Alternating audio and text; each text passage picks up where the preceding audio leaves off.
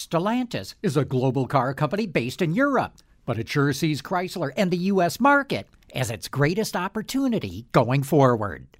With Automotive Insight, I'm John McElroy. Yesterday, Stellantis presented its long term plan, and one of the most interesting things is how much emphasis it put on the U.S. market.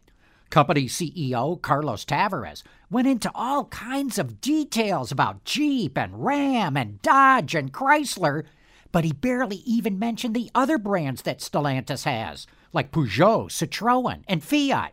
That's probably because the Chrysler Group within Stellantis generates more profit than the rest of the company put together. So, even though the company is being run out of Paris, it sees its greatest growth opportunity in the American market, and especially with what's coming out of the Chrysler Group in Auburn Hills.